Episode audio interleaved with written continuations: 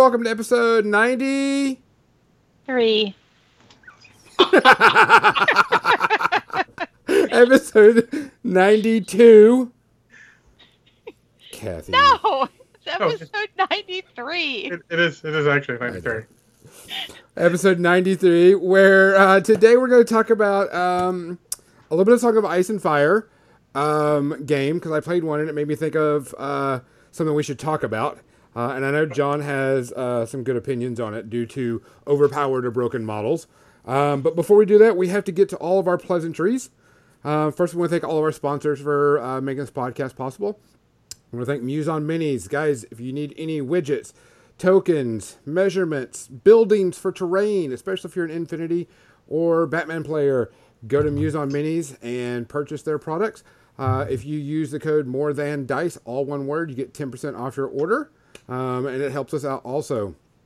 Uh, we want to thank Tectonic Craft Studios. Everybody say hi to Dan. Hi, Dan. Hi, Dan. Hi, Dan. Dan is a longtime fan. We love him so much. Uh, he makes some really cool MDF terrain. Um, And we have some codes that we can give away on the next podcast.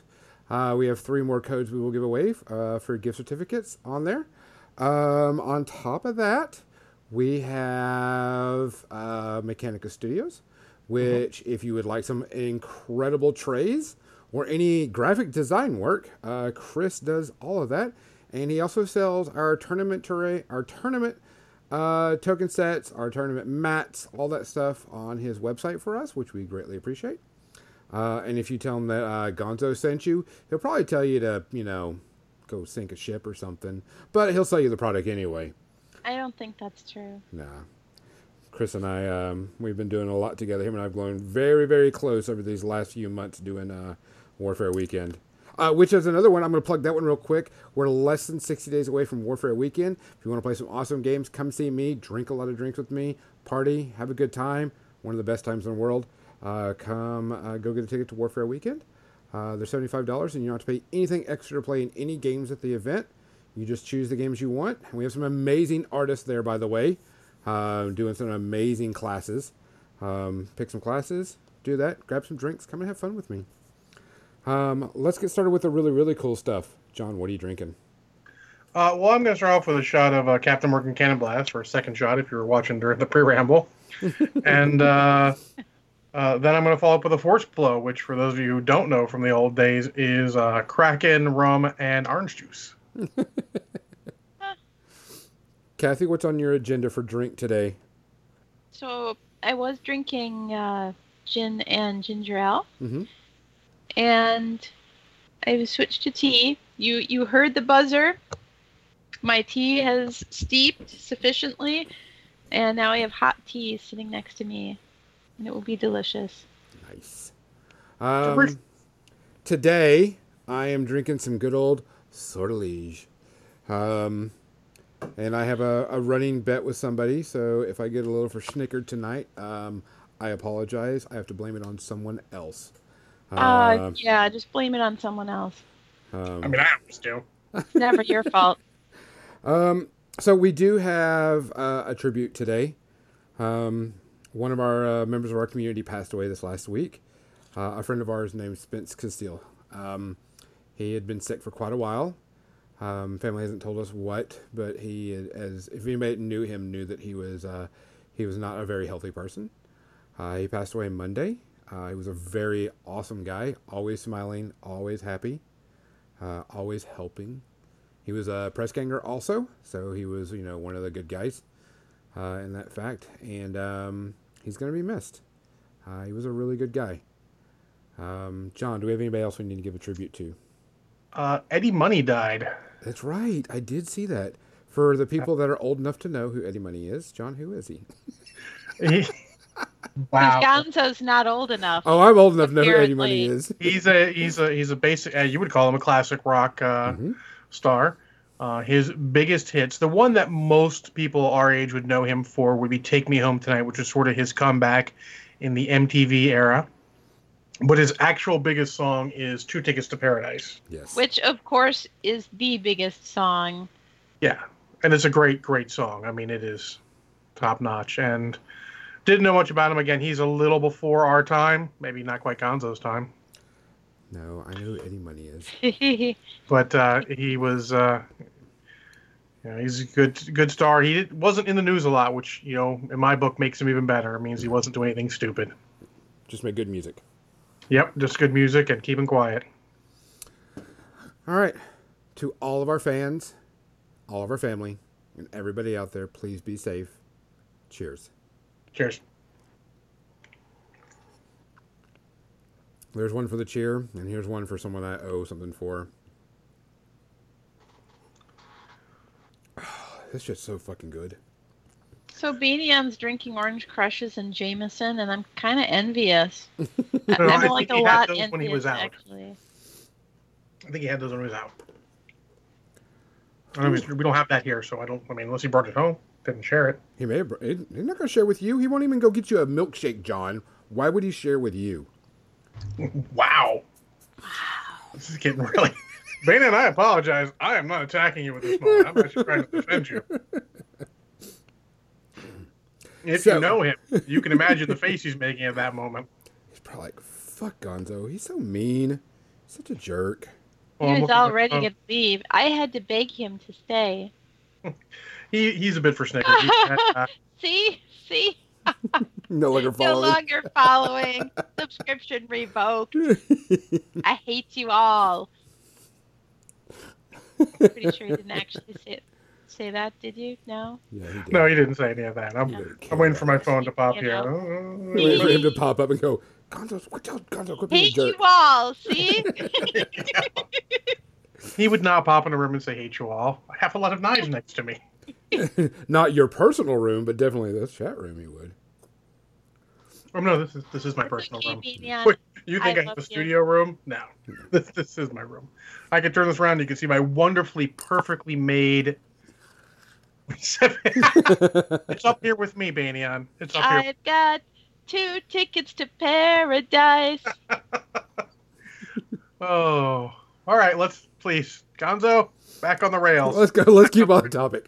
Okay, so this week, um, I played a game of Song of Ice and Fire. For everybody knows, it's a miniature game, uh, regimental battle. So you move everybody in, you know, um, yeah, it's and- ranks and flanks. There's the ranks and flanks. Um, and so I play Night Watch. Night Watch have an ability, or a model, I should say, that when you place it on a certain part, it's an NCU, so it's not played in the battle, it's played on the board, uh, on the sideboard. That when you place it on there, you get to heal your unit even more. Um, there is a section on the board that says whenever you put a model on this section, you can put three models back on a unit. Um, really good. Um, but this one says not only do you get to put those three units on, you get to put roughly three more models back on, up to three more models back on. So you could take your unit and it can go from one rank to three ranks. Um, and so it's pretty powerful. Um, Night Watch is built around the ability to bring models back and keep things alive. Um, they, their some of their models are not very good in combat. Um, there's one unit that is extremely good, and so you, for all intents and purposes, fill them, um, because they're cheap and they're good. Um, and so this week I tried out a bunch of different things. I got a new hero box in, um, and trying it out, and tried out this one unit which didn't work out for me. Didn't like it. It got bogged down. Just didn't care for it. Um, but then I tried out this other unit that it was super super expensive, and I thought really wasn't going to do shit. But I added this uh, special character to the unit, and it became a little more fun. Uh, but it was still way too expensive for my tastes. Uh, and then I played this one unit that is their kind of their rank and file troop, you know, their their core model unit, um, which I really like. and I put uh, Jon Snow in it. And Jon Snow, when you when you field Jon Snow, you get his wolf with him too for zero point cost. Um, and one of And, the and you always pet the wolf. oh you always get the wolf, and you always pet him. You always tell him a good boy, and you let him do what he needs to do. Does he have a squeaky? He doesn't have a squeaky. He just chews up people, and that's it. Seriously, I'd be basing that wolf with a squeaky. Um, and so one of the abilities that Jon Snow has is when you activate it, his unit, you get to activate Ghost also at the same time. So you get to activate two units together and they kind of team up. Um, the Wolf is a very fast model, so it can move around the board quite quickly. Um, it uh, can hit and do damage, and when it does damage, you don't get a save, but it only hits a maximum of two models uh, in the unit. Um, but the this week when I was playing uh, one of my local guys, he was complaining about um, the recursion of the Night Watch. Like Mhm. he took one of his large cavalry units, smashed into uh, my unit. It was a, it was a full flanked. It was 100% unit, and took it down to one guy. And um, I was able to save um, save it from dying by using this one guy's ability, where I don't have to take a panic test, but I can just kill a guy in my army, kill a guy in that unit, and I don't have to make a panic test. Uh, so I don't have to worry about it. So he killed it down to one guy. Mhm. So I was like, oh crap. Uh, and so the next thing I did, was because it was on my turn, I went over and claimed that zone on the board and I brought back five guys. So I went from a full unit to half a unit right off the bat. Um, and it upset the player. And I can see why. I, I'm, I'm not denying his emotions or anything like that. Uh, of, of you know that why it was why it would upset him and stuff, but I later on after the game I started thinking, what do we do about? And this is for any game. This is the reason why I'm asking John about this because you do Malifaux and you have some models and you know it better than I do how powerful some of that shit is.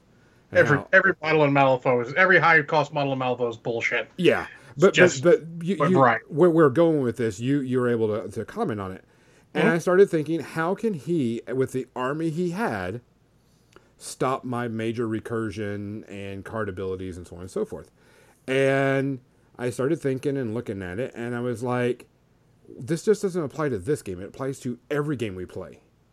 Um, Oh yeah, there's there's always two answers. Specific game ant, uh, answers where you use the game rules to your advantage to help you against stuff like that, and then there's generic uh, generic answers to things. Yeah, so, So- I, I I really started thinking about this. How could this player have stopped me from getting the recursion back? And I go, well, first thing he does every turn, if he can help it, because it's alternating activations uh, and alternating first players, is to claim that zone, no matter what, on that tactic board, right off the bat. Now, of course, that means he may have to not bring someone up as quickly, or maybe not get. Um, you know, as many people back in the unit that he had, but it is better than letting me get five models back in my unit. Type Yeah, thing. absolutely. The first thing you do is you claim that zone. Yes. Yeah, you, you you know you're going in. That's just set up proper, knowing what it is. Claim the zone, make it. Even if you're not getting the benefit out of it, you're denying. Correct. And that's one of the things you have to look at in games. Is not every move you make is for your benefit. Sometimes your benefit is denying your opponent their benefit. Um, there are games like um, Star Realms, like deck building games, and anything like and any sort of drafting games, where buying just or, or just getting the resources you want isn't always good enough. Sometimes, if you can see what your opponent's going to do, what they want to do, and take what they want to do, you might get just as good or a better value out of that. Correct. Um, and, and, but I mean, it, it brought into light that there's a lot of games that we play where there's like this one model. Uh, for example, War Machine and Hordes. Um, uh, Lord of the Feast. Lord of the Feast is a ball busting model that just it's it's hard to get around, and so everybody's like, well, I have to stay this distance away from everything. I have to stay this far away from this thing. I have to stay, you know, I have to be very careful because he can get this distance and this distance on me. And it was still a problem. Even with having to think about that, it was still a problem. So it came to the fact that you had to nerf the model. Per And se. had to nerf it, Had to nerf but you it. can't always rely on the company to do that. Sometimes they're not going to. You're going to have to find ways to do it. Yes. and that is where that is sort of the, the definition of where a meta comes up. If Lord of the Feast is prevalent, or those infantry chewing models, Gerlax, Slaughterborn, um, I've seen uh, Thorn Chiefs, the the solos with uh, Storm Rager on them. hmm If those models are a problem, you just the meta changes so that you don't have you don't play infantry heavy lists. You just make lists with no infantry because those models all suffer greatly when you don't have infantry for them to chew on. Correct. And but that's sort of like that's the meta game, and that is a part of everything. And you don't look, look at that so much in friendly games, but as soon as you're taking the game more seriously than a casual one-off, um, or you care that much about how much you win or lose, you have to look at that, and that's one of those levels. You know, if you're playing against all Space Marines with plasma weapons, to go 40k for a second, you don't bring the high cost troops that are value for him to go plasma upon. You bring the shit. Like, wave one, go. Oh, look, you plasma killed a ton of my dudes. I don't care. Wave two, go. Yeah. You know, uh, Alan Blunt used to call it the lasgun shampoo with uh, guardsmen, where you just just overwhelm them by, yeah, they're shitty shots, but here's a million of them. You can't kill enough dudes. You know, quantity is a quality all its own, but that's again metagaming. You have to know what it looks like and what. Um, War Machine and Hordes had that many times. Its meta swings more than most. Correct. Where it, uh, well, my camera's really freaking out, isn't it? Or Yeah, Skype's really freaking out. Yeah, you're getting a little bit of stutter in your voice. Robot stutter. but Uh, not bad. Okay. Uh, well, in any case, um, but their meta is the most mobile, let's say, where lists will pull infantry out and add infantry in, jack heavy, not jack heavy, jack heavy, MSU, you know, what have you. They'll change on a on a whim to suit what the big lists are out there. Yes. And in some cases, you have to do that because that's how you do it. Because I find there are very, very few models in most games that are broken. If a broken model exists and they haven't nerf- and they haven't nerfed it, if they're a company that does that sort of thing, that's a bigger problem. And then you have to find ways to defeat them. In some ways, there isn't. I mean, let's be honest. Privateer Press tried long and hard to not have to nerf certain warcasters and ended up having to. Yeah. I mean, because mean, you, they you really don't every- want to nerf anything, honestly, because it, it, it's nerfing is a bad taste, but sometimes it's a must-do ability. Do we lose? John? Absolutely, it's uh, so I you. Okay, you kind of went out for a second. Yeah, well, the internet's being weird as it likes to do only on Sunday nights at this time. Yeah, I mean, you really Only the don't. last couple uh, of weeks. Yeah, well, but so there's a, there's a lot of ways to do it. The first thing you want to do is you want to look at something and go and decide. You need to analyze it. Is this model broken or is it just being used to its maximum potential? I don't feel necessarily what you're doing was broken. You're just using it to your maximum potential, Correct. and I that can seem like broken. Yeah, I will always use my models, you know, at the maximum potential and get everything to mm-hmm. win win the game within the rules, of course. But I mean, it was it, it it's it's been a common thread among the Song of Ice and Fires that Night Watch are broken into OP, and I'm like, I started thinking of lists and other factions to beat them because that's that's how I am. I'm like, hey, I think this would give me a very good run to money and screw the fuck out of me. Um, So why don't you try this? And so people are like, well, no, it doesn't work because I want to play with this. I go, there's the issue. At one point, you don't want to try something because you don't want to play it. Yeah. If you're not willing to change what you're playing to face your opponent because he's beating you, that is a you problem. That is no longer a game problem. Correct. The game's a problem when you have done everything in your power, you've tried everything, and you just cannot find the answer. You have this, you know, Larmy that does well against most things. You come to this one thing, and you just you just can't do it.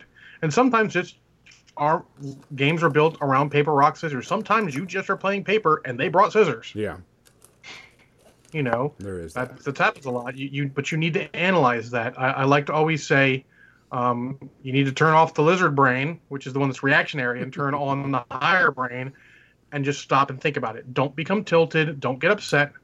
It, it is merely a problem to figure out, and that's hard to say in the game. We all get tilted. It all happens. Oh yeah, yeah. But you have to pull back from that and turn on the higher brain and go, okay, this is a problem. How do I solve this problem? You know, if something's a problem, you just look at it and go, what are they doing right? Okay, what can I do to counter that without compromising maybe the list I'm trying to build? If you can't, then you better hope there's a two list format or you need to change your list or hope you dodge them. Yeah. I mean, there are times. That's sort of uh, why certain games involve certain, let's say, tournament systems or even overall systems. If you look at uh, um, bigger competitive games like War Machine Hordes, that's why they still have two lists. Because it is paper, rock, scissors a lot of times, and you don't want to be stuck with paper when you know your opponent's going to drop scissors. Yeah, there, and that's I, I like games that have two list formats because it does help out in that type of issue. When you're like oh i don't you know i, I know that this guy's going to drop list because he has this xy model and then you're like but i have this list that can help it out. Um so i'm weird. I like that but only if i don't know what the scenarios are in advance. There are certain games where they the tournaments generally give you a list of the scenarios you're going to play and then allow you to have two lists and i'm like now come on pardon the, the, the slightly sexist tone of this, man the fuck up and bring for one list if you know what the scenarios are going for, you can play for it. Yeah. I mean, you, you can't have both. That's just too much. That's like easy button shit. Yeah. Uh, I, I, prefer a two list format, although I know some games you probably couldn't do a two list format. Like, I couldn't see a 40k two list format. Can you imagine bringing all those models? Yeah, it would be difficult just yeah. number of models. I couldn't see that. Um, that's one though where I think they would post the list of these are the scenarios. We're not gonna tell you when to say what order, whatever, and you build your list so that you can compete in all those scenarios. I have no problem with that. That seems fine. And you go to the other end where Malifaux plays just like the regular game, where you figure out what you're playing. Uh, you you mentioned you you come to the table with your faction. I'm playing X faction, generally the same through a tournament and then you figure out what the scenario and the, strategies and schemes are, and then reveal that, and then you make your crew based off knowing the schemes, the strategies, and the opponent's master. So you're like, oh, they're playing Pandora, Pandora's gonna fuck with my willpower. I'm gonna bring the high willpower crew. But you can meta that knowing, okay, he knows I'm bringing Pandora, so he's going to bring that. I'm going to go left turn, bring a lot of stuff that doesn't attack willpower, so that willpower isn't necessarily helping him. He's paying points for stuff that's not helping him. That's where some games get into the higher list. Uh, Marvel Crisis Protocols can be a lot of that because you're going to see the missions, know, I think, what the opponent's overall 10 man pool is, and then you guys will make your pool separately, you know, knowing what the mission is and what potentially guys you could be facing. So that'll be interesting when they get more models out. Early on, it'll be a little bit of, well, gee, uh, did you bring Hulk and or MODOK? No. Well, I know which ten models you have. the same thing on the other end. Did you bring Hulk or MODOK? No. Okay, sure. I know what you got. But that'll be better as we get more models. But there, there's some lists that don't mention that. You just have to analyze it, and it, it's part of the fun of those games is stopping and going, what do I do against this? But it only works if the game's working with you. So while Privateer Press is doing CID and is dedicated towards trying to make things balanced, it works very well because they're trying to to take the big stuff down a bit, take the small stuff up. They're trying to make everything meet in the middle, which is good. Um, it should be more of the raising than the lowering, but some things are just too crazy that have to be lowered. Um, 40k and fan and Age of Sigmar are doing a little bit of that. Uh, looking forward to the next Age of Sigmar uh, update because I've seen some stuff that is broke as fuck, and I'm sure they're going to get balanced. But they're committed to that, and I like that. Uh, you, you have to have a game company that's committed to that. Legion just did that. We talked about that last week, didn't we, Gonzo? Yes, we did. they changed the points. yeah, the Legion points change and rules and rules changes. You know, they're like these things are not getting played. They're not working in a tournament structure. So let us change the points on them. So if you've got a company that's doing that, then you're going to find an answer to it eventually. There might be times when it's like, hey, look, snow speeders are still too expensive right now. I need to put them aside and play something else. Yeah. And you're going to have to do that. Sometimes you're going to have to. You may, or you just, you know, pull up your adult pants, tighten them up, and go, I'm going to play this stuff that's subpar because I want to play it, knowing full well it could bite me in the ass. That, that's pretty much your choices at that point sometimes your theme or, or what you like to play takes precedent. I mean, I made a joke with Legion list that I played a ton of models. You're breaking up really bad, John. Oh, sorry. I said I was playing a lot of models that they they they changed points on. It didn't affect me. I mean, I got lots. John, if you uh, if you can hear us, you may want to like shut down and come back in. I don't know what the deal is, um, but John is right about the the point value. I uh, went back to my Legion list because of the changing of points, and I noticed that I was getting a decent amount of extra points back, um, but it didn't do a whole lot for me. I just added other things in. And so I went and looked at different things within my War Machine and Hordes lists and also my Night Watch list that I have for Song of Ice and Fire. And really, I don't think that anything in any of my lists are broken. Uh, either n- none of my the two War Machine and Hordes lists I play for Khador, I play a um, what you call it, uh, Doom Reaver spam list and Mhm. a Jack spam list, and neither one of them I think are broken. They're a pain in the butt. Don't get me Well, wrong, but I don't think they're broken. There's another thing where that's a higher higher thing in the rules of the game. Just in the game, are they broken? Not technically, but many of us who stop playing War Machine Hordes feel that spam lists in general are broken. Yeah, I, I So- that. that's a higher level thing. So, but that's a, you know, as people say, and I, I really hate this saying when they say, don't hate the player, hate the game. Like, you don't have to play with it. If you know something's broken, like uh, Berserker spam, they played it at one high level, then he's like, I just want to show you this shit's broken. He showed it, then he's like, I don't want to play this again. I just wanted to show you guys. Oh yeah, back uh, what two years ago, and Chris Davies played the entire Yeah, Berserker they- spam list, and it immediately got nerfed right after it. Well, yeah, you because know people are going to play those lists if they want to be competitive at tournaments and they're going to practice those lists when they're not at tournaments Correct. Well, but that's a higher level thing. You know, that is internal. That is, uh, does your honor allow you to do that? If so, then do it. I don't necessarily agree with it. I think that's a terrible thing to do. If you know something's broken, you should not be playing it.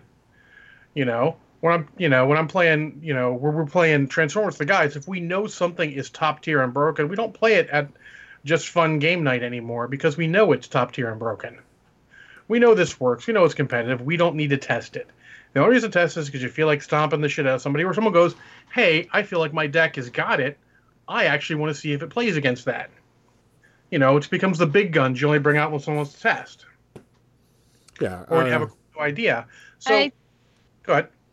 Crimson just wrote so i feel like there's an issue with the idea of having these unwritten rules about what is broken and not broken and trying to use social pressure to achieve that i mean if, if something's broken in the rules and the rules say you can play it that way then have at it you know Yeah, you should never. Well, so asterisks in a tournament, you should never even fault a person for that. That is absolutely what it's for. You, it should be brought to the game designer's attention so they can address it. In casual play, the rules are totally different. The social contract is different. If you come to a casual night with your I'm playing all the broken stuff in the universe, you should be socially ostracized because that's not okay. You're breaking the unwritten rules of casual night. If it's tournament prep night, by all means, bring the bring the heaviest shit you can, because that is the the the intent of the night. Well, that that brings up another thing.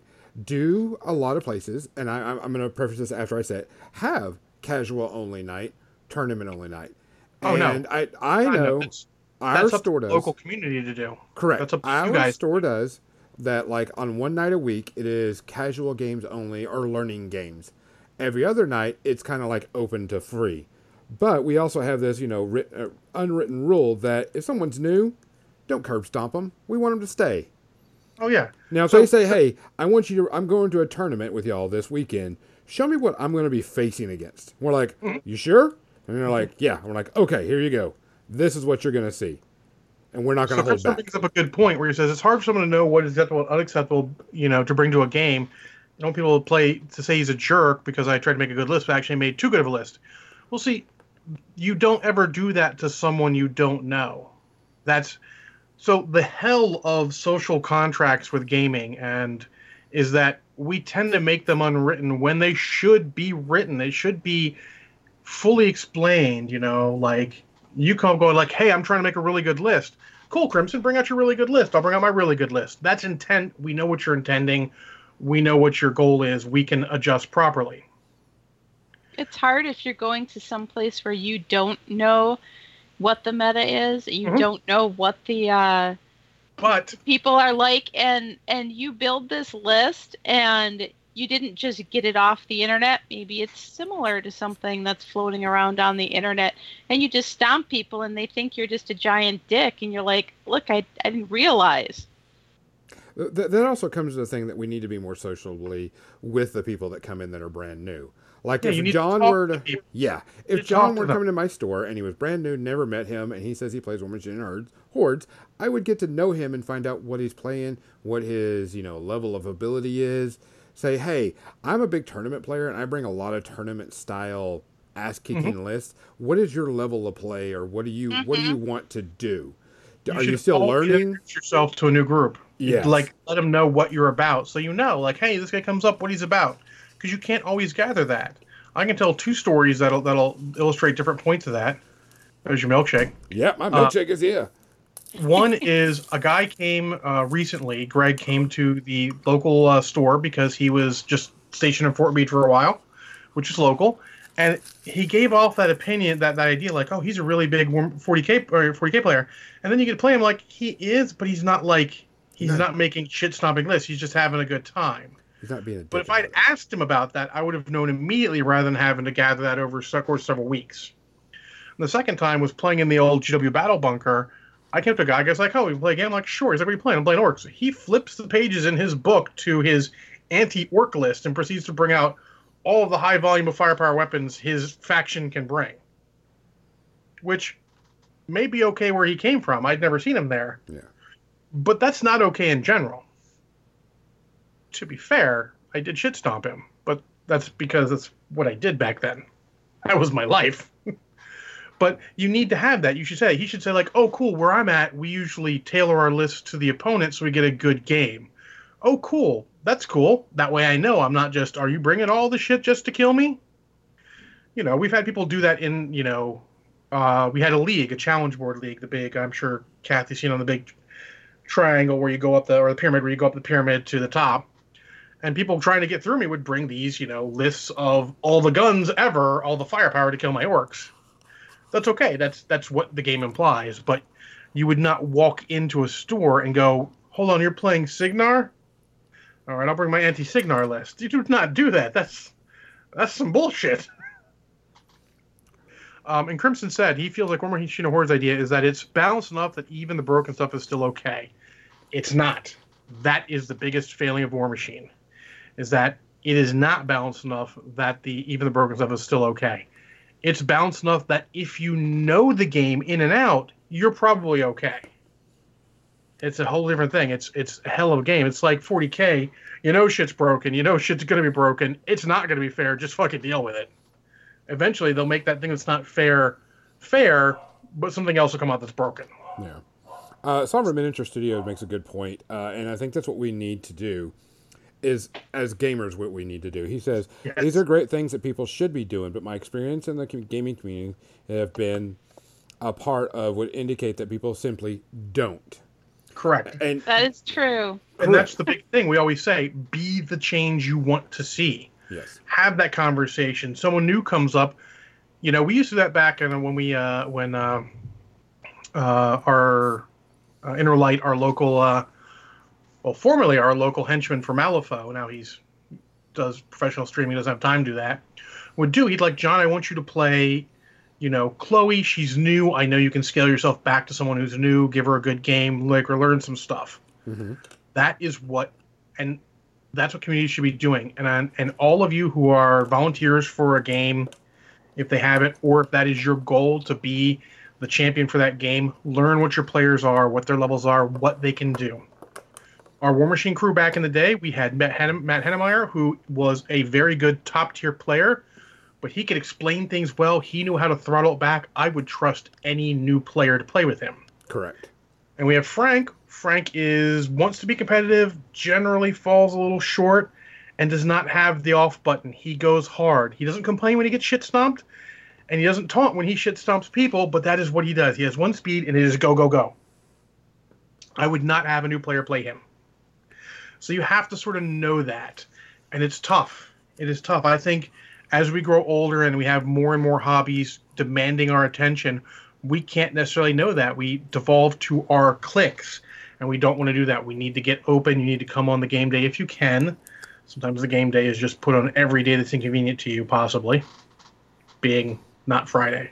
in any case, but you need to do that. And you need to get people in. You need to let them know what's what intended. And you need to you need to put the work in. If you're going to be that guy, you got to put the work in, and it's a pain in the ass. And I hate to say that. In order to make your gaming experience as good as possible, you have to put extra work in if there's no one else doing it. But sometimes that's the truth. Yeah, I mean, we have a local player that's like you said, that doesn't know any way but to curb stomp people, and yeah. that's his play style. And our actual store has a policy that he's not allowed to play anybody new to the game.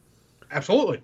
Um, he's allowed to advise or you know sit there and watch or whatever, but he's not allowed to play anybody because he he he has that mentality, and he's and he's an amazing player, but you know it just something overrides, and we're like, not everyone has that ability. Yes, I mean, so everyone shit on page five as being the wrong way to do things, but the spirit of page five was correct. Is that you bring your best game all the time, correct? Because that is how you play a game that is meant to be competitive. But what it forgets is that some people are just casual gamers. They just want to hang out with their buddies, throw some dice, and have some rules to do something when they're throwing their dice. That's okay. That's a valid play style, and you need to be able to cater to that. Um, Crimson brings up some good points. He says uh, his rule of thumb is at least try to get out of earshot before you whine off OP because I'm not playing you or Assault Command is OP. yeah, that's so I find that most people don't have the cognitive ability, and this is no diss on people the lizard brain takes over and they don't think, oh my god, I got outplayed. They think, oh my god, that's overpowered because I can't think of a way to beat it. Did you stop and try? You're reacting on an emotional level, not on a logical level. I've rarely, I mean, I've come to some games where I'm like, dude, you own me. Good game. Like, you, you are the man. I've had games like that and everything. And then you've had games where your dice are just shit. Those happen. But we all I made it a purpose of looking at people's dice when they're playing a game. It's like, oh, my dice didn't, my, my dice were terrible. I'm like, no, your dice were fine. We have a, a, a saying where did your dice help you win the game or not help you win the game? Because thing, most dice will be generally average during a game, but they might not help you win the game. Rolling 12s to hit in Warmachine does not help.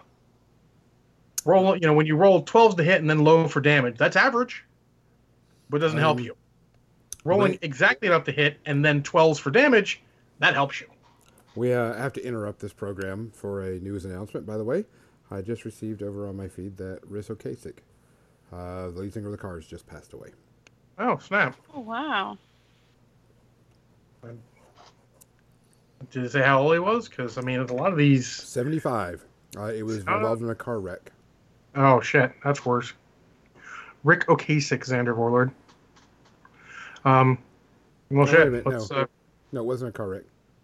No, just just an unconscious. I mean, seventy-five is a rock and roller. Unfortunately, if your name's not Keith Richards, that seems to happen. Yeah, he was he was found unconscious at a townhouse. Well, so so, uh, to Ric Ocasek.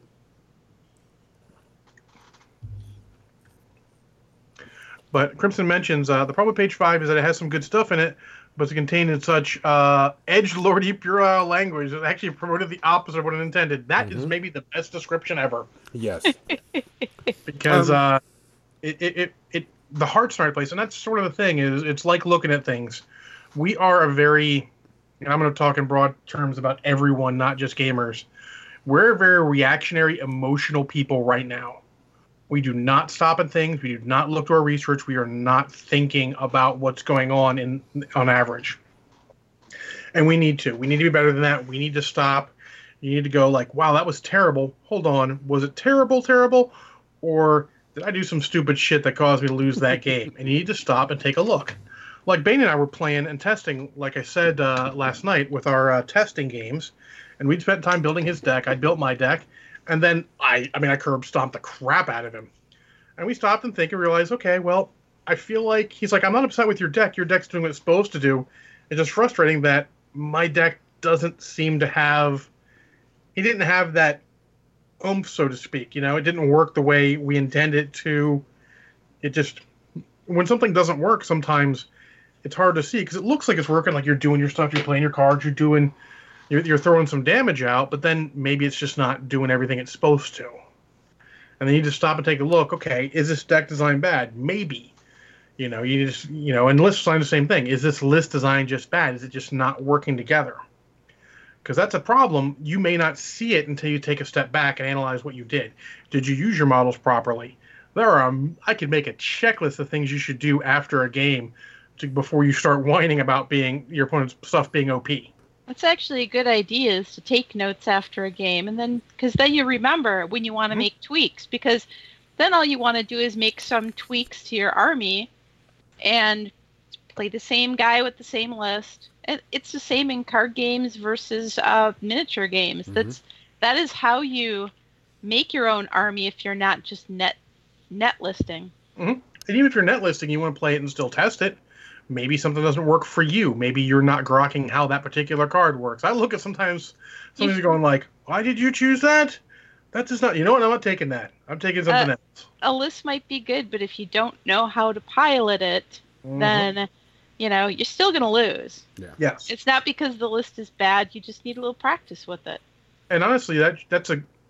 I feel sometimes we take less list building for granted. As I just put good stuff together and it works.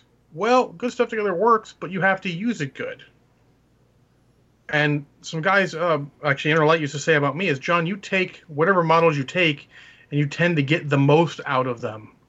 You're not trying to use the square peg through that round hole. You'll get your round peg through it, or you'll go around it. You just won't do the round hole then. And sometimes you need to do that. Um, but you need it, we need to all be a little more logical stop and think about it a little more and analyze what's going on. Like i took pictures in a turn of a game we were playtesting for star wars legion uh, and on one thing i had a certain character go into uh, a unit and roll a ton of black dice and i got no hits. It was all blank and it was a lot of black dice Well, and the thing is, is uh, that's another thing that you can't you can't blame on the person. exactly You can't blame dice rolls on the person because that is not their fault. It's a But- well, no. randomization. in the next in the exact next shot i had a bunch of dudes shoot at some speeder bikes and i rolled the exact opposite where it's like those are all hits and crits merry christmas yeah, I mean, and that's I see people and that's get not mad. likely that's that's that's perfectly average Mhm. It's similar number of dice perfectly average but that's a is your are your dice helping you in the game? Well no because i got more hits on the speeder bikes than i needed to murder them and this one could have used some more hits to make that a little less of a fight. Yeah. so that's sort of that look of did your dice help you?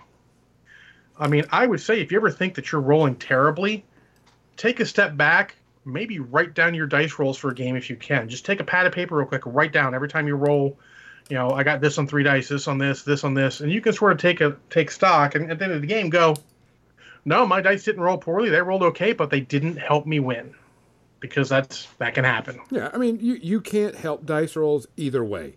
Whether you're rolling really hot or your opponent's rolling really, really crap, there's nothing you can do about it. And you oh. can't blame the person. I've seen people in tournaments actually went to a tournament and it was a 40K, and this person was like, You're using cheating dice. He's like, Well, give me whatever dice you want, and I'll roll whatever dice you want. And I go, That right there is a very cheap move to. I would pull. never say that. You can tell what cheating dice. If you're familiar with dice at all, you will know if it's dice that are meant to cheat. Yeah. You will know by the way they roll, the way they wobble. You will see that shit. Yeah. Well, it, it was what was funny. It was the dice that came in the uh, starter box of one of the 40k sets that came out, and it was the dice that were in there, and they were like, "Those dice are cheating dice." I'm like, "What?" Well, I've had the opposite, and people say like your dice superstitions are cheating. Yeah. Literally, I would roll dice, put them aside, roll new roll new dice for the next roll, put them aside, and roll new dice for the next roll. And when I'm done, I put them all back in the pool and roll them all again. That's not cheating. That's just superstition. That's just superstition. I mean, that's just the way we did things. yeah, and there's nothing wrong with that because it's not like No. you're you're you're supplementing and going, oh, I'm only going to roll this dice for this ability. I would question if you were doing that. Yes, I see people go like, "These are my morale dice." Like, really, why are they your morale dice? Yeah, I have dice I use for a morale test because on the six or on the was it on the sixes, there are the Adeptus Astartes uh, symbol, which is a space marine and a caution sign with a grenade bouncing away from him, like he did throw well. Like that's because it's funny. But I've caught people cheating, um, Yeah. many times, and sometimes they do. They're easy to tell when they're cheating. It really is. If you stop and take a look, it's easy to tell. And for the key of all of this, seems to say if you keep a level head and keep your rationality about you, you will find you you may not enjoy the game as much when you're winning because you'll feel a little bad. But you will not dislike the games you're losing because you have a good look like I fucked that up. Like and you you can't have your ego. You got to put your ego to the side. yeah. Just because you're hot shit locally doesn't mean they ain't hot shit too. Oh, that reminds me of a old story. Um, we went to a major tournament in Tulsa one year, and a bunch of new people were there. We're like, cool, new players, and they were sitting there talking, and this guy was like, he was like, "Are y'all tournament players?" I'm like, "We we go to a lot of tournaments. We're pretty decent, I would say." And uh, the guy goes, "Well, this guy here, he's our PG, and he like beats everybody's ass at our store." And I'm like talking hands down, he beats everybody's ass just nonstop. And we're like, "Oh, okay, cool." And I'm like, "Good competition. We like good competition." And then we found out that he wasn't a good player, and he just didn't know the rules and was kind of abusing the rules against these people. And we were like, "No, your guy's not a good player. He's a cheater." yeah. Well, the the first tournament out of our area I went to was a team tournament. We went up to the uh, the the the MAT, the Mid Atlantic Team Tournament, and first round we get paired against the team that won the last year. I didn't know. No one told me. Um, you know, Brad plays one of their people, and Paul plays against Dan Berger, and ends up winning because Dan totally forgets and kill boxes himself back when you lost the game immediately. And I had played against a guy who was really, really good, but no one told me, and I ended up winning a good, solid game with him. And like, you know, he, he and his team won on all last year. I'm like, no, I, I didn't know. I, I mean, I played Anthony Ferriolo in that same tournament, and you know, beat him, and he was a solid player. He had some good thoughts, but you know, it doesn't mean they're unbeatable. But you know, just because, you, like, I never look at that. I, I, I'm gonna come clean. I had ego problems when I was younger, and I have really reined that shit in. Yeah, I know. Oh, I know, like real bad, real, real bad. real, real bad. And so I've, I've reined that in, and I never ever go into anything thinking I am actually good at the game. I go into everything going, I know how to play this game. I'm okay. There are people out there who are going to stomp my shit in. It helps me enjoy things better. So when you know when that little kid comes in, like, man, you're pretty good, kid. But it comes both ways. Sometimes you walk into something you're new, but you're actually good. But you, you want to keep that in chain in check. So if you take lessons from me, it is think about think about what happened in the game. Really analyze it from a logical perspective to make sure it's not broken, because sometimes things are broken. Spoiler: there are still Warmachine things that are broken. There are still some things in Legion that are pretty good. There's some Mallow spell stuff that's probably hasn't been caught and fixed yet, because the new edition's just out. It's going to happen. You can just Yes. hope it gets fixed, you know. But make look further and go. Did you actually do anything wrong that exasperated it? Because some some of the stuff may not be as bad as you think. Sometimes it gets into your head. Yeah. You know, it's a downward slope. It's quicksand. You start things start going poorly. You start doing stupid stuff, hoping to riverboat gamble your way to a victory, and you don't get their long odds, and it ends up poorly for you. You need to stop and think about that. You know, the wise man once said, "You got to know when to hold them and know when to fold them," and that's really true. Sometimes, just like I can't, I can't go and riverboat gamble on this. I'm going to take you know the same the same tact I would if I was doing well and just try and win this game by outlasting my opponent. And if you continue to lose, you know, maybe next time you try it, but you look for that one shot. You can't just riverboat gamble your way through everything. People do it on the stupidest shit. Like, hey, you know, this uh, charging guy might cripple that jack. Yeah, he probably won't. Why are you wasting him? Yeah. do it on something like if if you can charge a warcaster and like if I hit and get a solid damage roll, I kill him. We'll fucking do that. You know, you got to you risk versus reward is a lot of that game, especially when you start getting behind whether stuff's broken or not, whether your dice are helping you or not helping you. When you get behind like that, sometimes you got to stop and think, what of these long odds would actually be worth the risk? Yeah, I mean, because what's funny is we'll when I'm playing certain people and we'll be done with the game, we're like, man, if I would have done this, I think it would have changed something else. And he's like, yeah, I think if you would have done that, it would have changed something stuff. But then you're at the end, you're like, man, my dice crapped out. And he goes, yeah, your dice sucked, and there's nothing you can do about it. And you're like, that's an understandable thing. But Yeah. I mean, there are people like you, you, you should not have gone first because of X, Y, Z. Talk about Yeah. what went with it. Don't downplay somebody. Don't disrespect them. Don't give them, you know, a lot of shit about it. Going, hey, I think next time you play this army, I think you should probably go first, especially in this scenario. Absolutely. You should be like, you know, any of the game, figure out like, okay, I feel like now you can't always control things because there are random rolls in some of these. Yes. Like you played this model wrong. You just, I, I told people like, look, you just threw that model out there. Um, what was it? Uh, Not Brush that Dave and I were playing, and he wandered one of his big hitters around the corner and stopped within stand-in minigun range of a moron with a minigun. So consequently, the moron with the minigun just took him off the table. I'm like, you just stopped there. No cover, no defense, nothing. You just said, "Yep, can you fucking kill me?" Answer. Yes. Yes, I can. You can't do that. You have to think. And, and he got upset. I'm like, Dave, you're not thinking. You offered him up to me. If it was a sacrifice, sometimes it's worth it. That was not worth it. You just gave me a, method, a model and, I, and took nothing in response. Yeah. You're not peace trading. You're just going like, here, take this guy. All right, fuck. So you have to think about that because sometimes you get so. Maybe even you. Sometimes you're not seeing the forest for the trees. Sometimes you're not seeing the trees for the forest. Yeah. You know, take a step back, take a look, see like, did I make a lot of little mistakes that added to a giant pile of losing the game? Sometimes you do, sometimes you don't.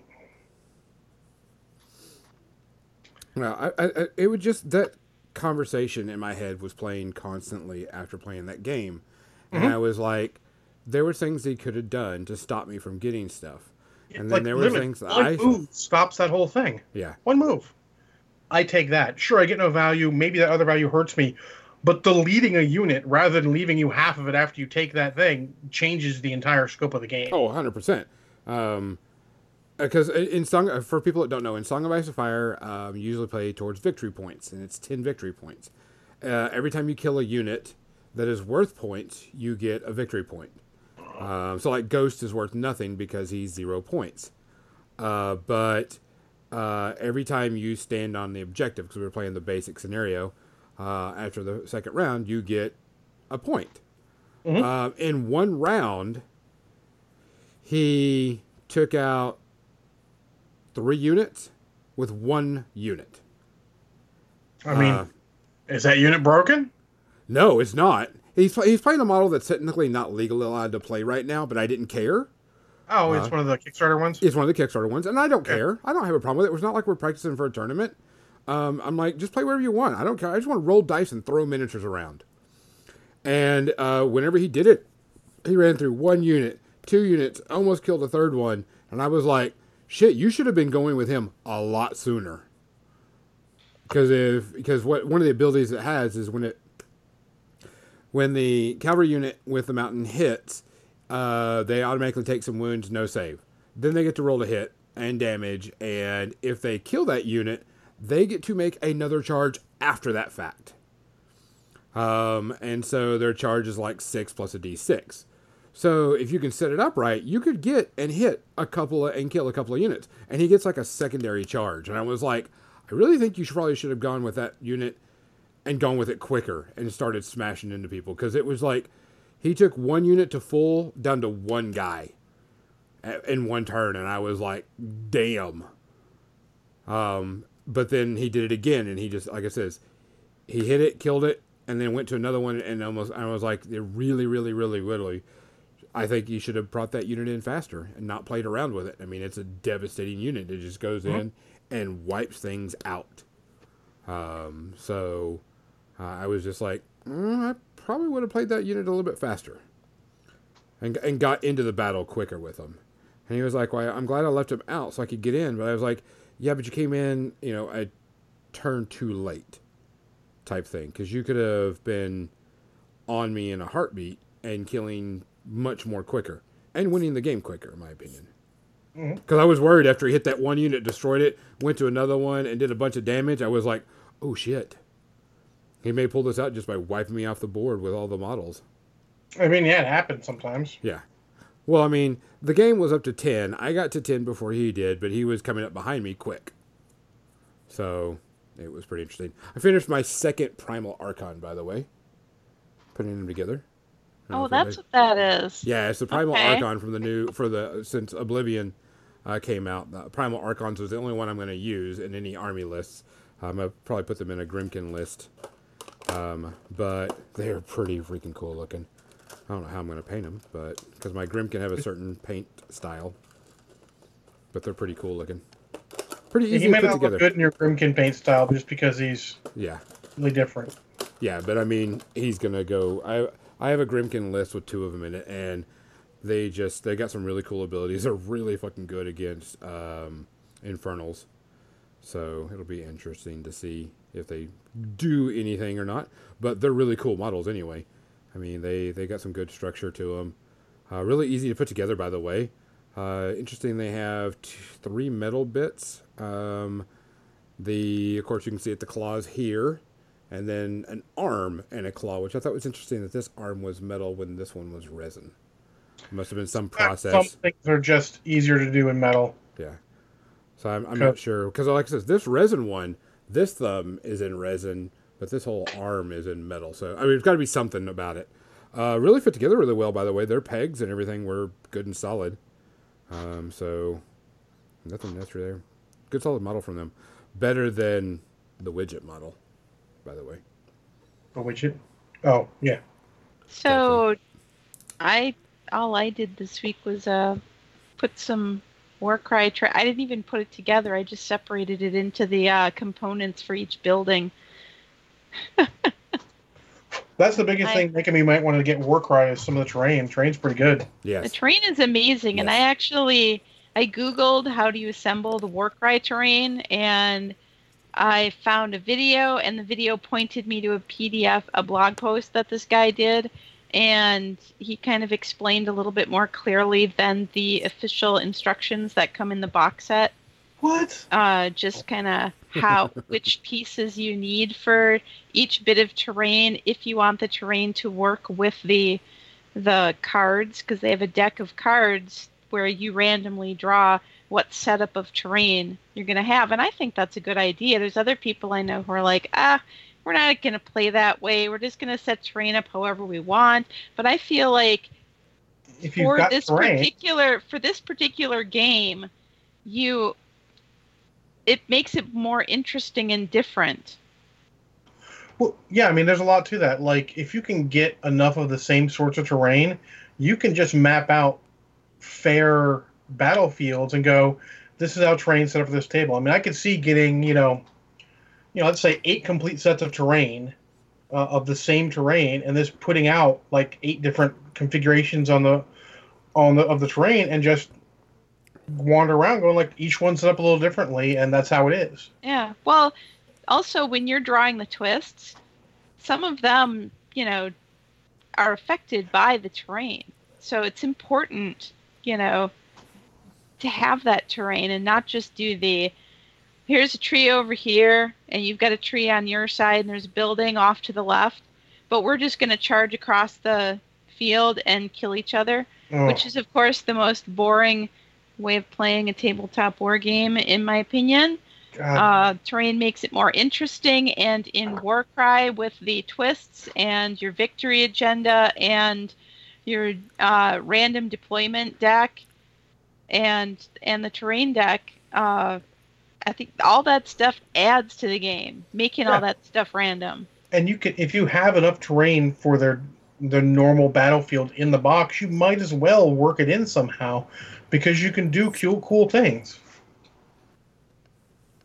you, even though that's not our topic and now i've run into our uh, Media section. our media session It- It's fine. Yeah. Train is always a potential topic for Yeah. a month of podcasts I, on. I'm hoping to actually get it assembled this week. So Well, we'll maybe see. next week All we'll right. talk about- And who knows? Ooh, I see that Twitch is currently having problems with people going live. Da-da-da-da. Let's switch over to the media section. Um, I have um, two things, uh, really three things to talk about. Yeah, I have two counting this one thing we're going to talk about together. I have nothing.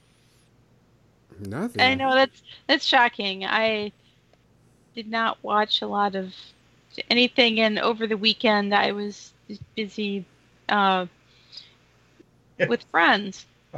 I got off work late multiple days this week, so didn't have a lot of time to watch things. Though apparently there's a rumor going on at work that I leave early every Wednesday.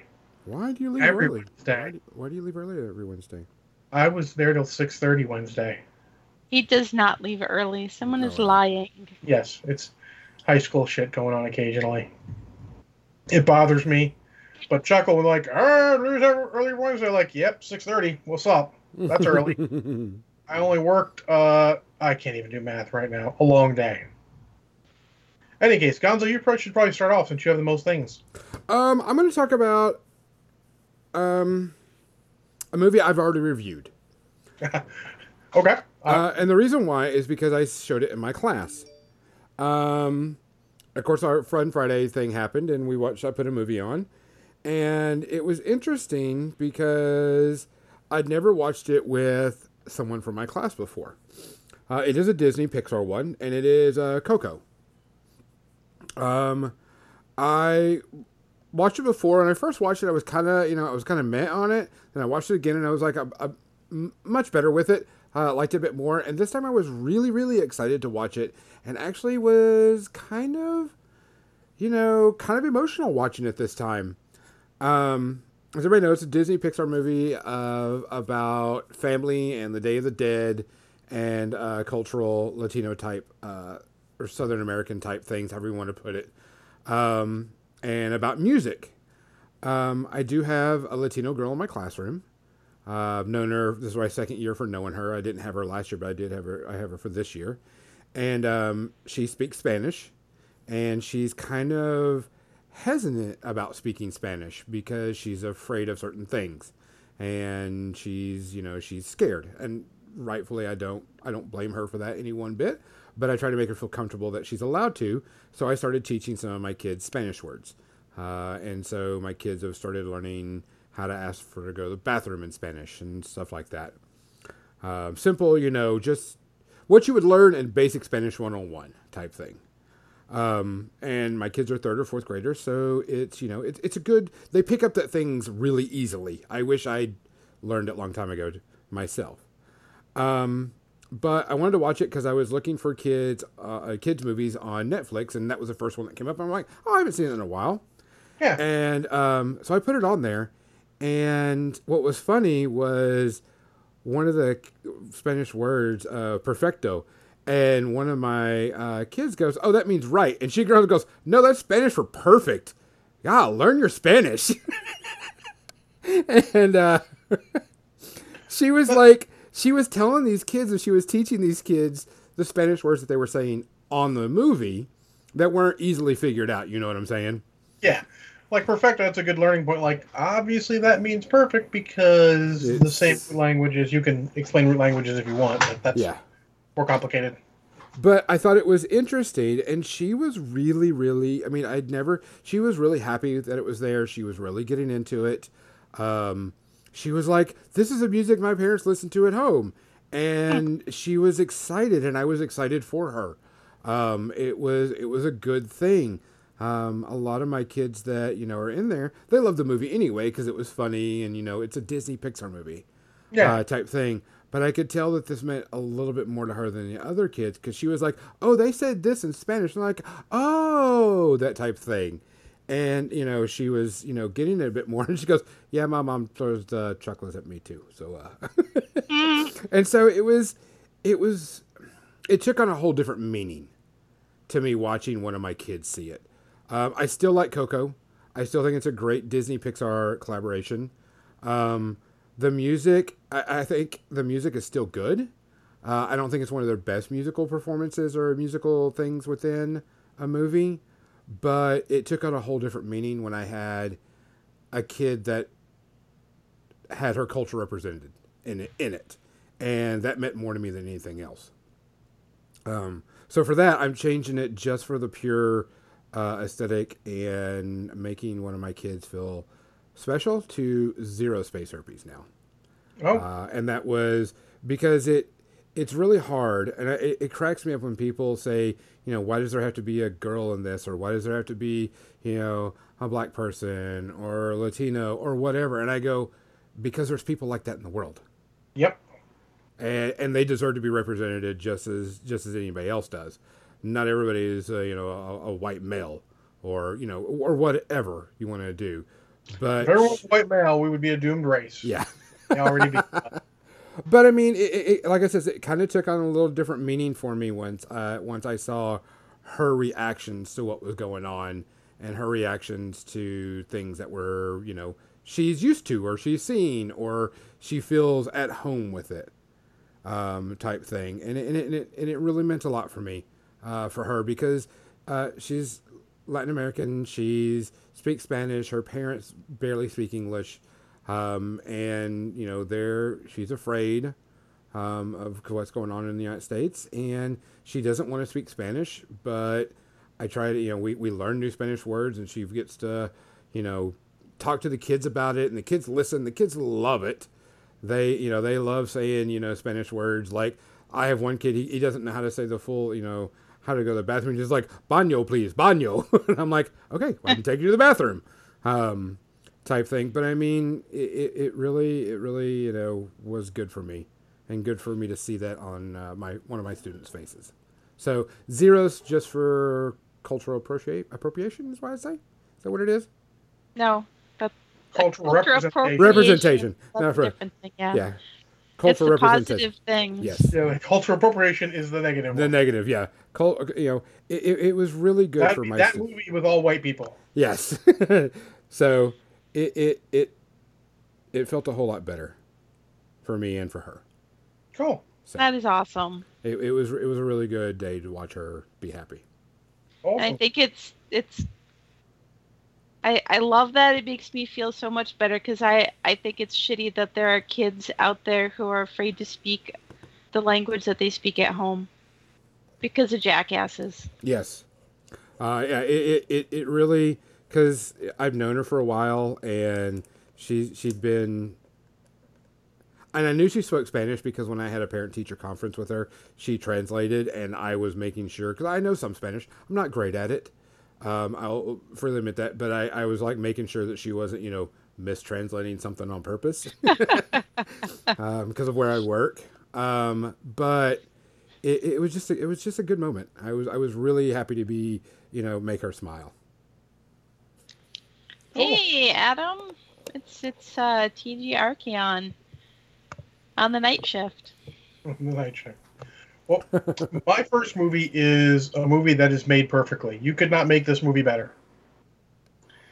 It is. I mean, spoiler. Also, zero shots of uh, zero uh, space herpes, zero shots of Krakens. Um, it is Speed Racer, the live action one, and it is man.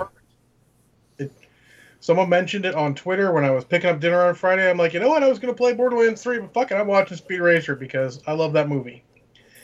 It is, in my opinion, a masterclass on how to get backstory in a movie without breaking the movie, hmm without having just be exposition, flashbacks, you know, all from a person's perspective as they're watching an event related to that is just very good, very well done. Um, all the action scenes, all the big action scenes, still get me. Still love all of them. They're so stylistic. Uh, and time for a uh, unpopular opinion. This is my favorite Wachowski movie. I could I could I can see how you can say that. I, I'm not gonna.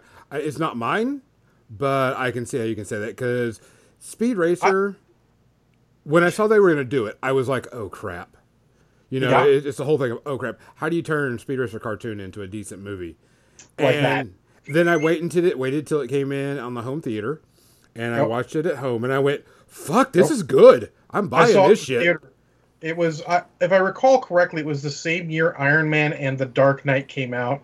And of those three movies, I wanted to see two of them again immediately, and the third one I didn't. That's not to say it isn't a good movie, but Speed Racer is the one I was the closest to just going back in and watching again. It is awesome. Still gets me. All the points are all well done. There's character development from for several of the characters. There's good humor. It never quite gets too cartoony that the adults it it's got stuff for the kids and stuff for the adults, but it never panders to either, hmm which is so hard to do. It is obviously made with love for the original series.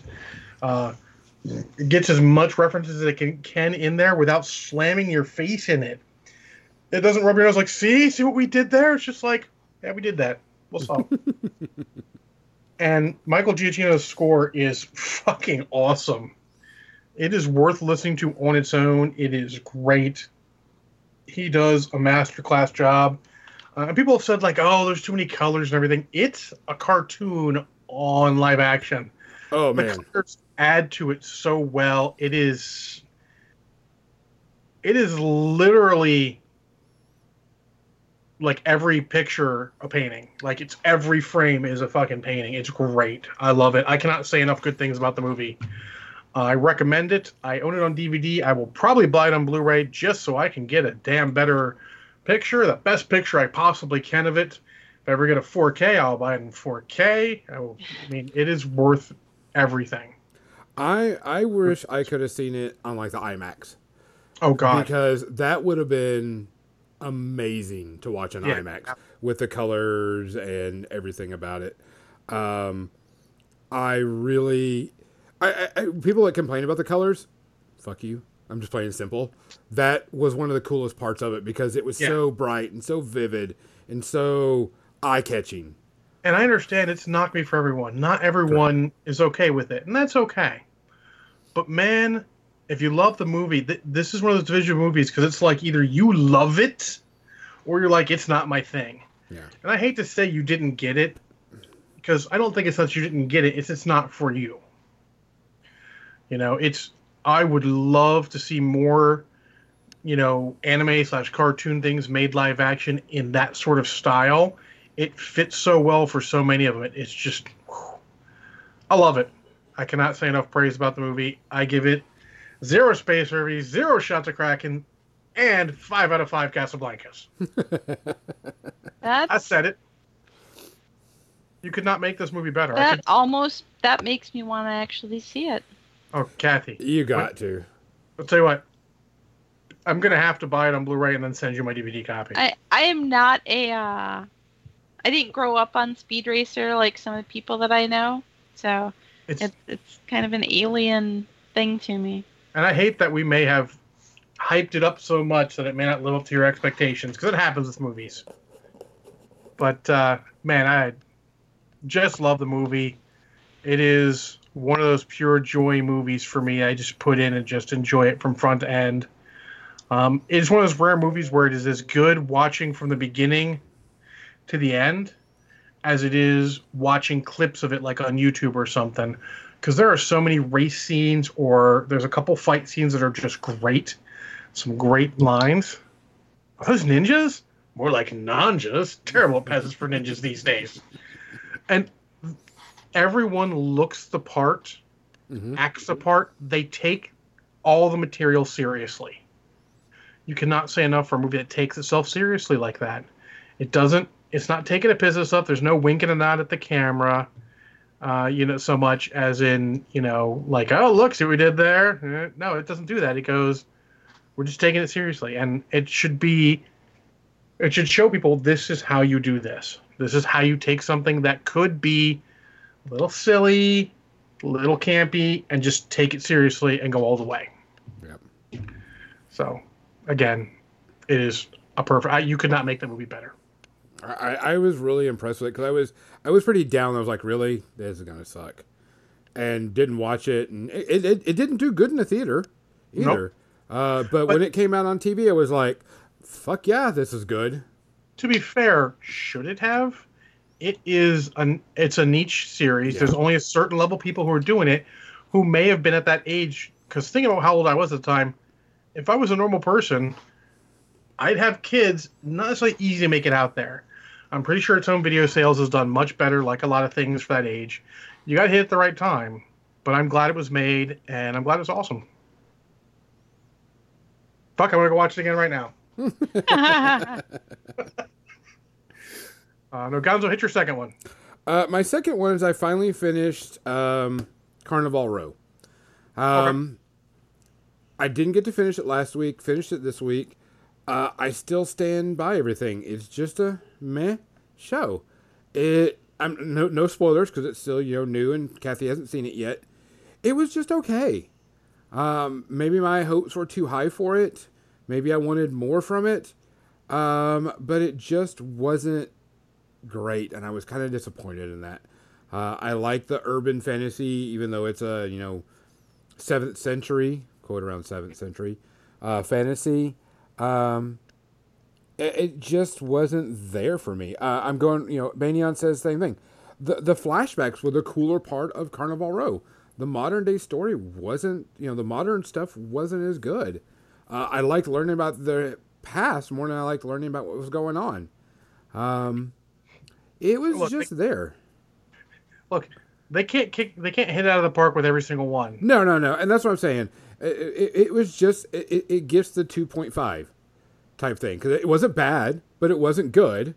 It was just there. I mean, it's better than like I said last week, better than a, you know a poke in the eye, but it you know yeah, it- just ask Jim. Call back. That's a special podcast. um, but I mean it wasn't you know amazing or anything. It was just there. So I mean, did you enjoy watching it from front to end? it, it, it, it was it was it was better than most things on TV anyway. That's what I'm saying. That's the reason why it gets the 2.5. Probably sounds more like a two, actually. If it's better than most things on TV, because the average thing on TV should be about a two point five. Like, take it or leave it, whatever. More like a three. I'm not thrilled with most most things on TV. Yeah, most things on That's- TV that- are are a three in fun. my opinion. Oh, well, well you guys hate TV. Well, I don't watch. uh, I don't. Hence why I'm not watching it very often. I'd never fair. have things to talk about. I was hoping you would have like the uh, the, the watching spree of NCIS. We could talk about NCIS, but Well, you know, we never did. They had college football on yesterday in the background. oh, yay, college football! and today it was, you know, obviously NFL day. Awful. So Enough. they're they're Wonderful. very they're very uh football oriented and Kimberly and her family are Ohio State people. And uh so Well, Buckeyes. yeah. Sorry, I, I have to remember. I don't really know. I'm not. I've never been a college football guy. Uh, I was an NFL guy. I follow the scores occasionally. Like I, uh, when I drove to get uh, lunch today, I had uh, I had sports radio on, listened to the Ravens game because I'm tangentially interested, and none of the channels near me play the Redskins game. So, and they lost anyway. So who cares? Because I'm not shocked. So uh, I think the last one we're going to talk about is actually Gonzo and I talking about the same thing. uh, it is, but I wanted to interrupt because I did think of something else I needed to talk about just quickly. Oh Um, God. the finals of BattleBots is on. Uh, the top 16 has been decided. Um, and if you're into it, BattleBots is so much fun. I introduced. Um, Is it the early 2000s again? It is. Um, but uh, they they finally made the top 16 bracket to find out who the winner is. Uh, I got one of our listeners, Erica, into it, and she's like, "Your guy got knocked out," and she's like, "Well, damn it," and stuff. But I mean, it was. I really, really, really like BattleBots because it's some really cool engineering, and there's nothing more fun than watching bots get shredded and thrown into the air and destroyed, and you know, then they look at them like, "Oh well, we'll just rebuild it and do it again." So- fair. I, I feel like that sounds like YouTube content. I mean, They removed it from If- YouTube content. but if but if people are, are are liking it, it's all good to me. They Maybe- removed all battle bots from YouTube because it was harmful to animals. Um,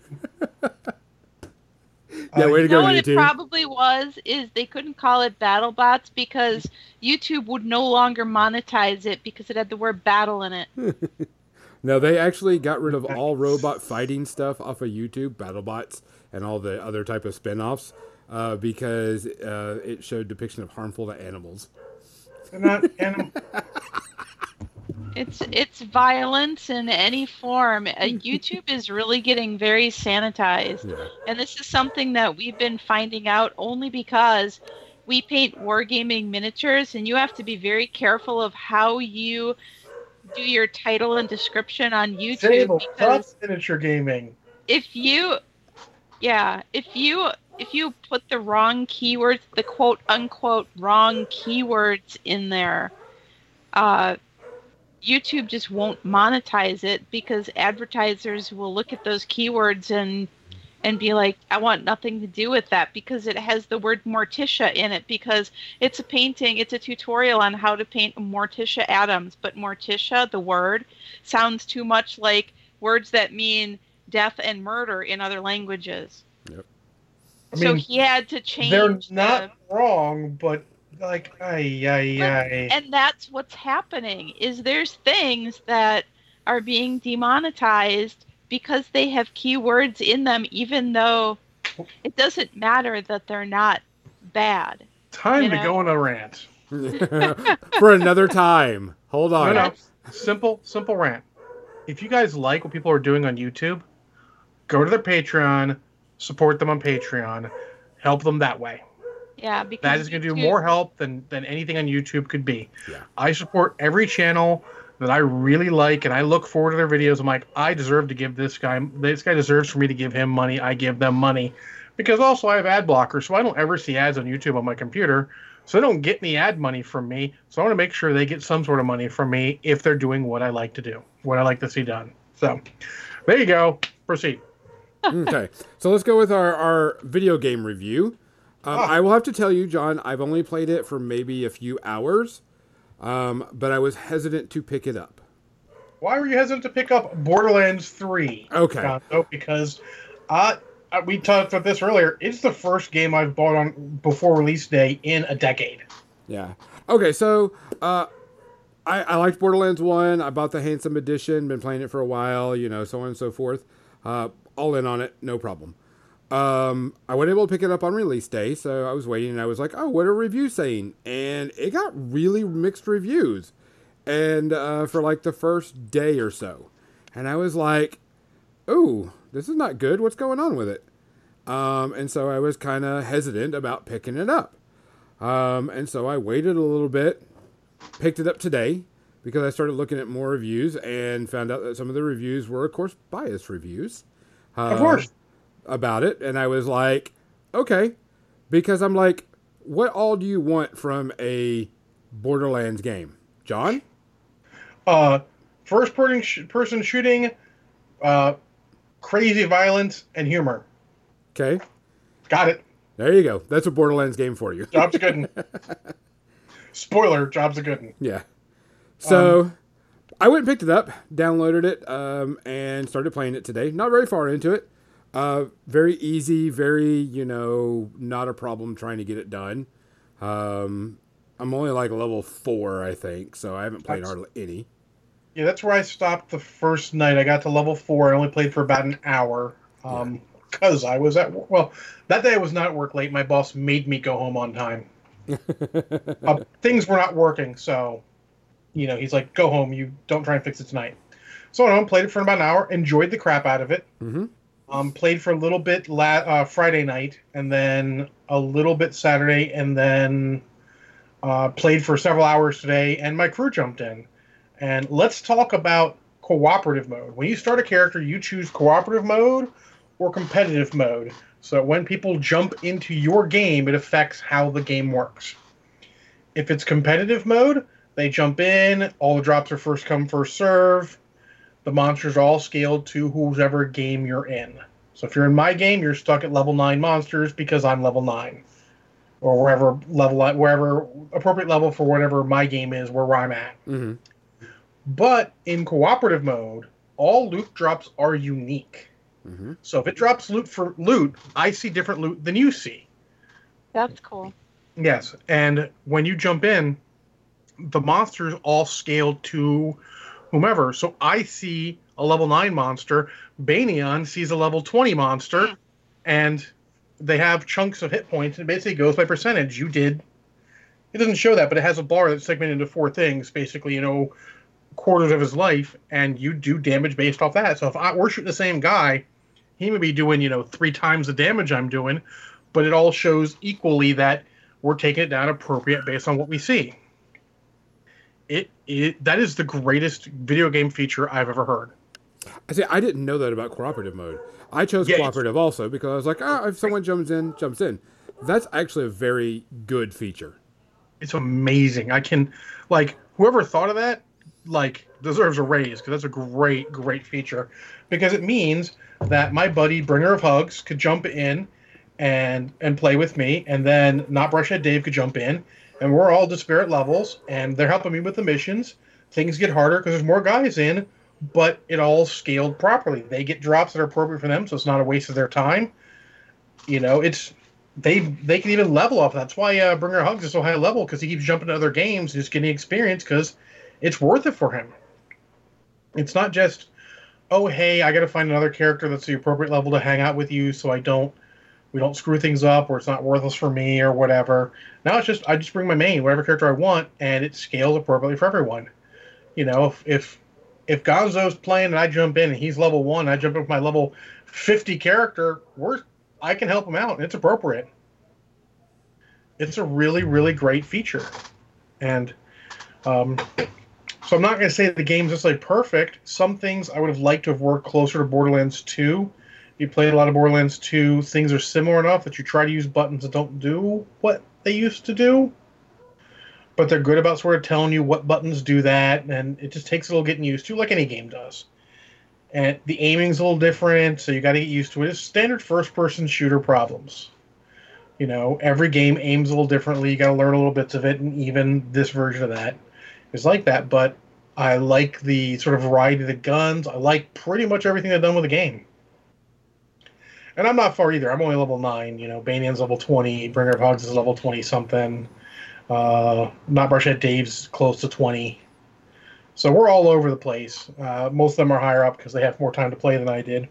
But I really like it, and I really like all, all the features so far. I am playing uh, the operative Zane, and it is cool to drop down a uh, duplicate of myself who also shoots bad guys, and then uh, advance and fire. When I get in too deep, I hit a button and I switch places with my duplicate because that's cool. Like, all right, you be up there in danger. I'm going to go over here and wander off. See, I chose was Amara.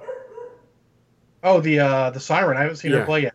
Or I'd say go with that because I thought it looked kind of neat. You know, the all the fists and the slamming abilities, and you know, have pretty decent hit points and can get you know up close if need be. And I was like, oh, it just sounds interesting, so I went I, with I Amara. like the way the trees work for most of them. That you don't have, like for her apparently there is a tree that's melee centric. There's other trees that aren't. So I mean, it's still a gun game. yeah, So you don't end up with like the, uh, unless you choose to, you don't end up with uh, Krieg where he was melee. Like he was about melee. yeah.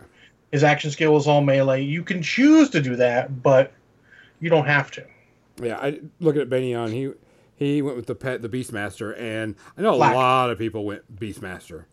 Um, Level Up FL4K locally, actually, we have um, we have two FL4Ks, one Mo, no, one FL4K, two Mozes, and two Zane. So we've got a decent split. No one decided to play the uh, Siren because some people were worried you would be all melee, and we're not really about that.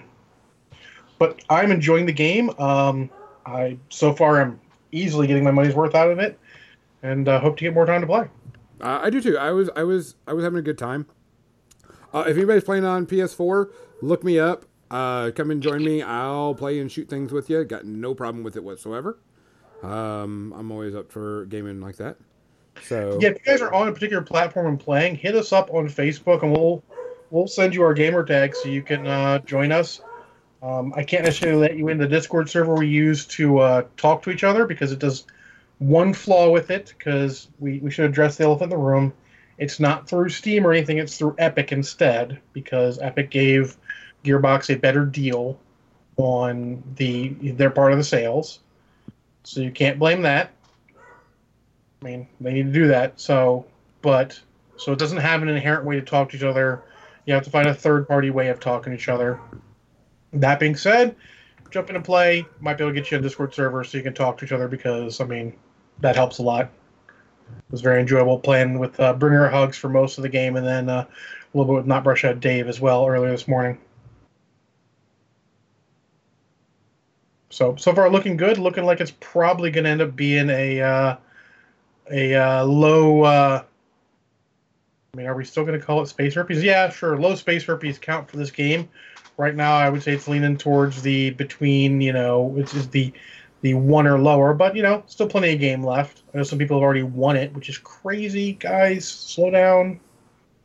Enjoy it for a bit.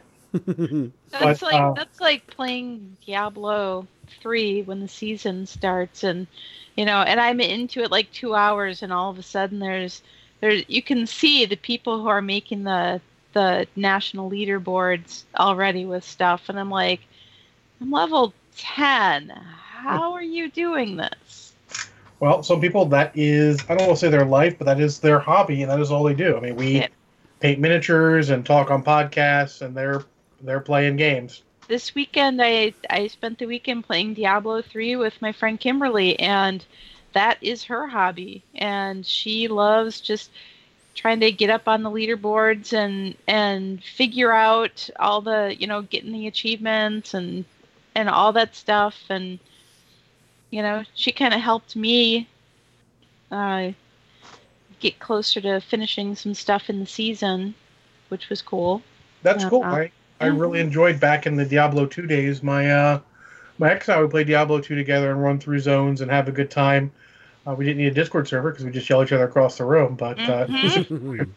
uh, I like these games that are solo and then scale if people bring in. It's very fun. It, it, it's it's very much worth it because you don't have to worry about oh let me get my alt or let me get this or let me get that. You it, Mhm. it all works for you. like there was a point the point where I started playing with other people in Borderlands 2. Yeah, sure, I can find an alt. You know, I have characters upon characters that were doing stupid shit, you know, trying stuff out. There's a lot of self-imposed uh, limits you can throw on yourself that people have done through that. Or I can usually find an alt at the appropriate level, but it's better not having to. Like I'm playing this guy, I want to continue playing him. You can just do it. All right, well, guys, that is it for our episode tonight. Thank you for joining us for episode ninety-two. Um, Three. Three, 93 I know. make the fault. I'm John. I'm Gonzo. I'm Kathy. No, I'm Kathy. no, you're not. I'm Kathy. You're not pretty enough. I want to be Kathy. I want to be a good painter. Fine, be Kathy. All right. Shave and dye your hair. Ooh, I think everybody will like if I shaved my beard off and dyed my hair blonde and put Okay. things in my ear. Can I do that? Yes. You can do that. It's a free world.